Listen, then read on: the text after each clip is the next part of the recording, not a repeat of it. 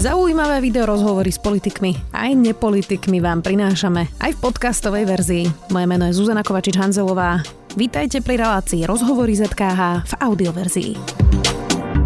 Do mestských lesov v Bratislave sa vrátila vidra riečna. Prečo? Je to vďaka zníženiu ťažby dreva v mestských lesoch? Spýtam sa Jakuba Mrvu, viceprimátora Bratislavy a člena lesnej stráže. Vítajte. Dobrý deň. Pán Vrba, tak um, ako ste došli na to, že sa Vidra riečna vlastne vrátila? Ako sa dá spozorovať Vidra, ktorá žije v noci vlastne? Asi ste ju nevideli teda svojimi očami. Ako sa to dá zistiť? Svojimi očami som ju ešte nevidel, ale minulý rok sa nám prvýkrát e, podarilo nájsť nejaké pozostatky uh, po potrave. To znamená, že pobytové znaky Vidry, uh, v ktorých boli úplne typické šupinky a to bol taký prvý náznak toho, že pravdepodobne sa nám po dlhých rokoch vrátilo do mestských lesov Vidra. Následne potom sa našli aj stopy v snehu a zároveň aj kus ohlodanej ryby na zamrznutom rybníku. A všetky tieto veci už teda boli jasným znakom toho, že po dlhých rokoch tu máme vidru. No a potom ste ju teda aj natočili vo fotopasci. Áno, potom sme nastavili fotopasce, ale naozaj veľmi dlho trvalo, kým sme mali taký prvý záber. Bol to najskôr iba taký duch, rýchly prechod. Počas roka potom vidra z týchto lesov zmizla, to znamená, že nestrávila tu celý ten minulý rok. Bola veľmi suchá vidrica, to znamená, že možno tu aj nemala možnosť loviť. A tento rok opäť sa nám vrátila, to znamená, že je to dobré znamenie. My teda stojíme medzi vidricou a rybníkom, čiže túto aj na týchto miestach je vidra riečna? Presne na tomto mieste sme našli tie prvé pobytové znaky a áno, aj tuto vo Vidrici, priamo v tom toku, aj v týchto rybníkoch, ktoré, z ktorých je tu viacero, taká sústava na celej železnej studničke, tak práve v týchto miestach sa pravidelne vyskytuje, ale ako ste povedali, najmä v noci. Mm, je to teda nočné zviera, áno, ale mm, prečo sa vlastne tá vidra najprv prečo odišla a potom prečo sa vrátila? Čo sa zmenilo, e, že je vidra riečna späť práve v mestských e, lesoch?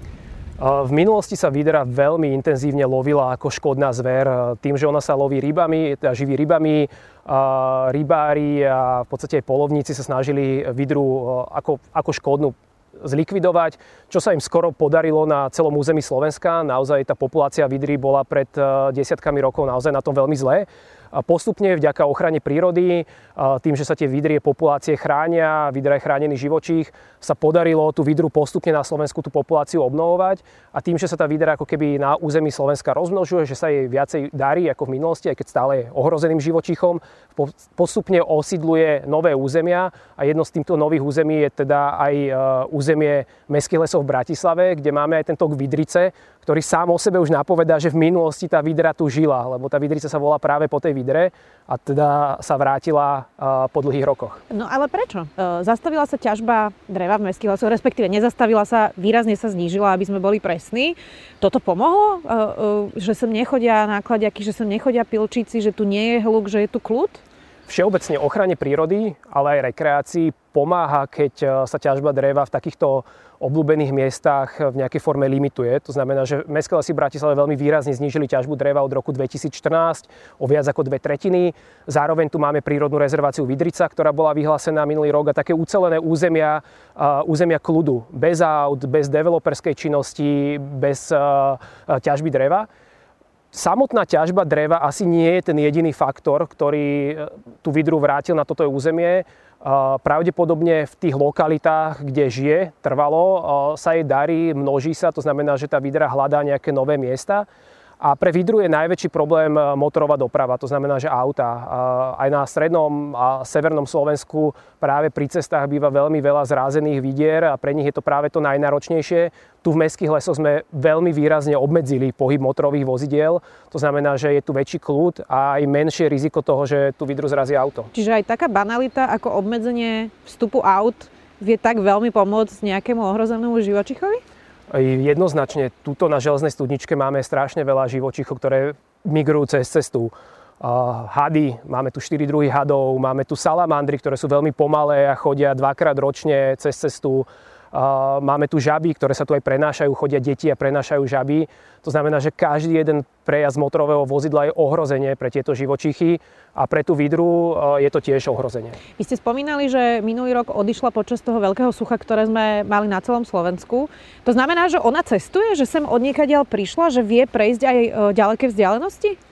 vie prejsť aj pomerne veľké vzdialenosti, keď e, hľadá či už nejaké nové miesto na lov, kde má dostatok potravy, alebo je to možno nejaký mladý jedinec, ktorý sa teraz osamostatnil od svojej rodiny a hľadá partnera, partnerku, snaží sa nájsť nejaké pekné miesto. E, vtedy sú výdery schopné naozaj či už po tom toku vody, alebo aj cez kopec prejsť pomerne veľké vzdialenosti. Hm. Vy ste spomínali, že sme pri Vidrici, to je teda naozaj vyhlásené chránené územie najnovšie. Sú tu teda aj riečné račiky. Raky, to je tiež už taká dosť uh, anomália na Slovensku, lebo uh, my sme si všetky tie potoky a rieky pomerne zdecimovali, mnohé sme vybetonovali, máme veľa hrádzi, ktoré práve neprospievajú týmto živočichom. Tak uh, nespôsobí Vidra to, že zožerie všetky tie račiky, ktoré sme tu dostali? Áno, tuto máme práve vo Vidrici máme raka riavového, čo je veľmi chránený živočích, asi jeden z najchránenejších živočichov na území Bratislavy žije práve iba tuto na veľmi lokálnom území. Vidra však nedokáže toho ráka, tú celú populáciu úplne zdecimovať. To sú také, také legendy, sa tým často stráši, že, že nejaký živočích naozaj nedokáže úplne, úplne zničiť populáciu. Rak je šikovný, on sa dokáže aj zahrabať niekam do toho lístia na spodu tej vody a jedna videra alebo aj vidria rodina nedokáže na celom tom toku zničiť celú populáciu. Vy ste boli predtým e, ochranárom, stále ste členom lesnej stráže, teraz už ste teda aj viceprimátor Bratislavy, medzičasom ste prišli do komunálnej politiky, ale čo sa v posledných rokoch naozaj výrazne zmenilo v mestských lesoch? E, je to hlavne tá verejná mienka, ktorá pomohla, aby sa zmenila celá filozofia práve toho, že sem nechodia toľko ľudia autami, práve tou ochranou prírody. Bolo to toto kľúčové, čo sa muselo stať, aby ľudia si začali vážiť v meste svoju vlastnú prírodu? Myslím si, že jednoznačne. Celkovo ten tlak na ochranu prírody u verejnosti bol obrovský a pred desiatimi rokmi sa podarilo tie kolečka tak spojiť, že sa spojili občianske združenia, spojila sa verejnosť a dokázali vytvoriť brutálny tlak na vtedajšieho pána primátora, to bol ešte pán Vtáčník a zastupiteľstvo a prijalo sa veľké uznesenie, prelomové pre ochranu bratislavskej prírody, keď sa zakázala ťažba dreva, alebo tá výrazne sa znížila, zastavila sa developerská činnosť, zastavili sa prejazdy motorových vozidiel, vznikli tu také ucelené plochy, schválila sa zonácia týchto lesov a to by sa naozaj nepodarilo bez toho veľkého tlaku. Poviem, že pomohol tomu aj taký boom Facebooku, lebo v tom čase, pred tými desiatimi rokmi, bol v podstate Facebook na vrchole, bol to mienkotvorné médium, Teraz to už nie je až také mienkotvorné médium a naozaj ten tlak v blogoch, článkoch, listoch, my sme ako občania, aktivisti, ochranári robili naozaj všetko, stretávali sme sa s tými poslancami a poslankyňami a naozaj urobili sme obrovský tlak. Teraz si myslím, že sa už aj zmenila tá nálada v tej spoločnosti. Ľudia si akože uvedomili, že aké strašné bohatstvo majú v tej Bratislave, či sú to lúžne lesy, Devinská kobila, alebo tuto ten hlavný e, karpatský oblúk. A nemyslím si, že teraz by sa našiel taký komunálny politik, ktorý by dokázal vrátiť tú ťažbu dreva napríklad na tú pôvodnú úroveň. Asi by to bola politická sebevražda. Hmm. Veľká téma v Bratislave sú diviaky. E, naozaj sa stiahujú už do niektorých mestských častí. Je to pomerne nebezpečné už aj pre niektorých ľudí, ktorí idú večer napríklad v Karlovej vsi domov a v strede sídliska je celá diviačia rodinka. My sme teda už robili spolu rozhovor o e, diviakoch, ale čo s tým? E, sú premnožené strieľať ich, strieľať ich viac, uh, ako riešiť situáciu, aby sme koexistovali s prírodou a zároveň, aby naozaj tie diviaky neboli v strede mesta a nebolo to nebezpečné. No v Bratislave máme bohužiaľ tú situáciu s diviakmi naozaj že zlú. Hej. To, akože povedzme si úplne na rovinu, uh, diviaky tuto v tomto území nemajú žiadneho prírodzeného nepriateľa. Uh, máme teplé zimy, to znamená, že kým diviak predtým mal uh, 8 mladých a z toho možno ešte 4 zomreli v zime, nedokázali uživiť a tak ďalej. Teraz tie diviaky bežne, ja stretávam diviačice, ktoré majú 13 mladých. To znamená, že naozaj veľmi výrazne tá populácia rastie. Našli úžasné miesta na rozmnožovanie sa, kde majú kľud, kde ich nerušia polovníci, turisti, psíčkari, nikto. A to sú opustené záhrady v tom oblúku okolo Bratislavy. Či už je to pri Juvente, v Karlovej vsi v Bratislave, alebo je to na Kolibe, na Kramároch, hneď vedľa tých luxusných štvrtí. V podstate diviaky žijú v intraviláne, tam sa rozmnožujú a odtiaľ v noci vychádzajú von. Tá situácia nám vyústiala do toho, že sme mali 30-40 člené skupiny, ktoré každú jednu noc chodili hlboko do intravilánu, dokonca sa tam na niekoľko dní zabývali pod panelákom 500 metrov od najbližšieho lesa a tam žili. ale nie je to situácia, ktorá by bola ako keby nejaká špecifická pre Bratislavu alebo pre Slovensko. Keď sa pozriete do zahraničia, tak veľké problémy s diviakmi má Barcelona, Rím, bavíme sa o stovkách až tisícov kusov diviakov, ktoré bývajú v šparkoch, v záhradách. Dokonca sú videá, že pani vyjde z obchodu s igelitkou s nákupom a pribehne diviek a tú igelitku jej vytrhne. Čiže tá situácia s diviekmi je v Európe naozaj uh, zlá. A čo sa s tým dá robiť? Uh, odpoviem vám na tú otázku. My tie diviaky uh, snažíme sa loviť, to znamená, že znižovať tú populáciu koordinovaným odlovom a zároveň tie diviaky, ktoré sme mali v Intraviláne, sme vďaka spolupráci s regionálnou potravinovou a veterinárnou správou a veterinármi chytali do klietok a následne teda museli byť usmrtené. To znamená, že takto sa podarilo tento rok eh, stovky kusov, alebo teda minulý rok stovky kusov dostať z ulic. Z východného Slovenska sa šíri mor, ktorý práve ide na diviaky. Eh, toto je niečo, na čo sa pripravujete, lebo naozaj ten mor sa vie šíriť extrémne rýchlo. Eh, je ich tu veľa tých diviakov, predpokladám, že ich to neminie. Čiže ako bude vyzerať najbližšie mesiace práve mor, možno tu, kde je tých diviakov teda koncentrovane veľa? Áno, mor sa už pomaličky približuje k, k Bratislavskému kraju a tým, že tu máme tých diviakov veľa, tak tá situácia môže byť taká vypuklejšia. My momentálne riešime, ako mesto bude pristupovať k tejto činnosti. To znamená, môže nastať situácia, že tie diviaky začnú hynúť. Oni pri tom more pomerne rýchlo hynú, sú rozhorúčené, to znamená, že chodia sa schladiť do vody. Môže sa stať teda, že verejnosť aj tu na železnej studničke nájde nejaké uhynuté diviaky bude záležať aj na regionálnych veterinároch, či sa zamedzí vstup do lesov na nejakom území, alebo sa to nejako, nejakej forme obmedzí. Samozrejme dôležitá bude komunikácia k verejnosti a celkovo nastavenie toho procesu, ale nejaké liečenie alebo, alebo vyriešenie toho problému neexistuje. Skôr budeme musieť vedieť operatívne rýchlo riešiť tie následky, aby ľudia neboli v nejakom strese, v šoku a ďalej sa to nešírilo do chovov aj ošípaných. Paradoxne to by mohlo pomôcť preriediť tú populáciu diviakov? tak to by ju preriedilo naozaj e, veľmi masívne. Otázka je, že či to je naozaj dobré, keď e, sa pôjdete prejsť po Karlovej vsi a tam nájdete 6 rozkladajúcich sa tiel diviakov, že nebude to, nebude to príjemné, ale áno, na nejaký istý čas by to ten problém vyriešilo, ale tým, že v podstate je to oteplovanie a oni majú dostatok potravy, akože ten boom, oni sa začnú množiť znova a za pár rokov sa tá populácia ako keby obnoví.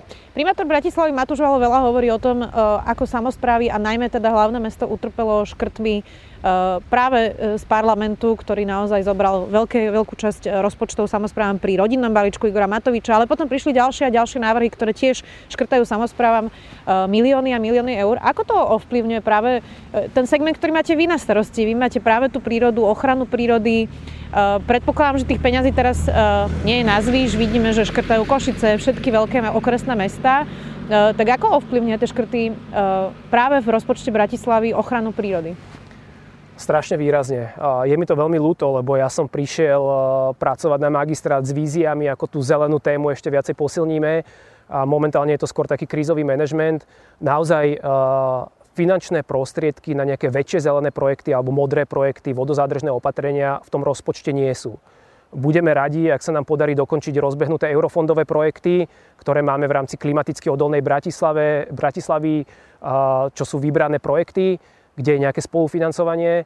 Na nové projekty momentálne financie nemáme a dokonca v rozpočte máme v podstate absolútne skoro žiadne finančné prostriedky na výsadbu nových stromov to, čo sme mali, ten projekt, veľký projekt máme, ešte stále 10 tisíc stromov, bude závislý či už na nejakom eh, zbieraní finančných prostriedkov od verejnosti alebo od firiem a donorov, ale my ako hlavné mesto po tom, ako vyzerá náš rozpočet, že naozaj sme museli vyškrtať všetko a vieme naozaj, že svietiť a kúriť a ani to nie je možno úplne, tak eh, naozaj nemáme finančné prostriedky na nejaké pekné, väčšie zelené opatrenia. My sme tu dnes e, kvôli tej pozitívnej téme, aj keď sa rozprávame na, na rôzne témy, práve toho návratu tej vidrice riečnej. Aké zviera by sa sem ešte mohlo vrátiť, ktoré tu už dlhšie nebolo, ak by to šlo takto dobre, e, že sa sem budú vrácať aj živočí, živočichovia, ktorí tu historicky boli? Máte ešte nejaké typy, že čo by sa ešte mohlo vrátiť? No prichádzajú nám sem napríklad živočichy, ktoré tu neboli, napríklad šakal. Postupne tým, že sa otepluje a stále teplejšie, tak šakal je z maďarských eh, tých púst prichádza aj na, na územie Bratislavy. Dokonca mi hovorili teraz nedávno kolegovia, že na obchodnej bol šakal. A my sme z týchto lesov vytlačili napríklad jelenia, veľmi ojedinele. Tu máme jeleňov, máme tu veľa danielov, muflonov a srn, ale tie jelene sú také citlivejšie na ruch. To znamená, že ja by som bol radšej, aj keby sa trošku jeleňov vrátilo. A napríklad nie je tu bobor, čo je tiež také trošku kontroverzné zviera. Máme ho nedaleko. V okolí Dunaja je nejaký Aj v okolí Dunaja, v okolí Dunaja je naozaj že, že dostatočná populácia. Máme túto potoku, teda po, po v údolí Malých Karpát jedno veľké bobrovisko, ale nie na území Bratislavy. Čiže aj ten teoreticky by sa sa mohol vrátiť. Ďakujeme veľmi pekne, že ste si našli čas. Jakub Mrva, viceprimátor Bratislavy. Ďakujem. Ďakujem pekne. Počúvali ste podcastovú verziu relácie Rozhovory ZKH. Už tradične nás nájdete na streamovacích službách, vo vašich domácich asistentoch, na Sme.sk, v sekcii Sme video a samozrejme aj na našom YouTube kanáli Denníka Sme. Ďakujeme. Chcete vedieť, kde barania masť pochuťka? Čo vám treba na zdolanie 7000 a ako spraviť zo stráženia mačky vytúženú dovolenku? Odpovede aj na tieto otázky nájdete v novej sérii cestovateľského Všesvet podcastu. Nájdete ho každý útorok vo všetkých podcastových aplikáciách, na YouTube či na stránke ZMSK. S Týnou Paholik Hamárovou a Lukášom Onderčaninom.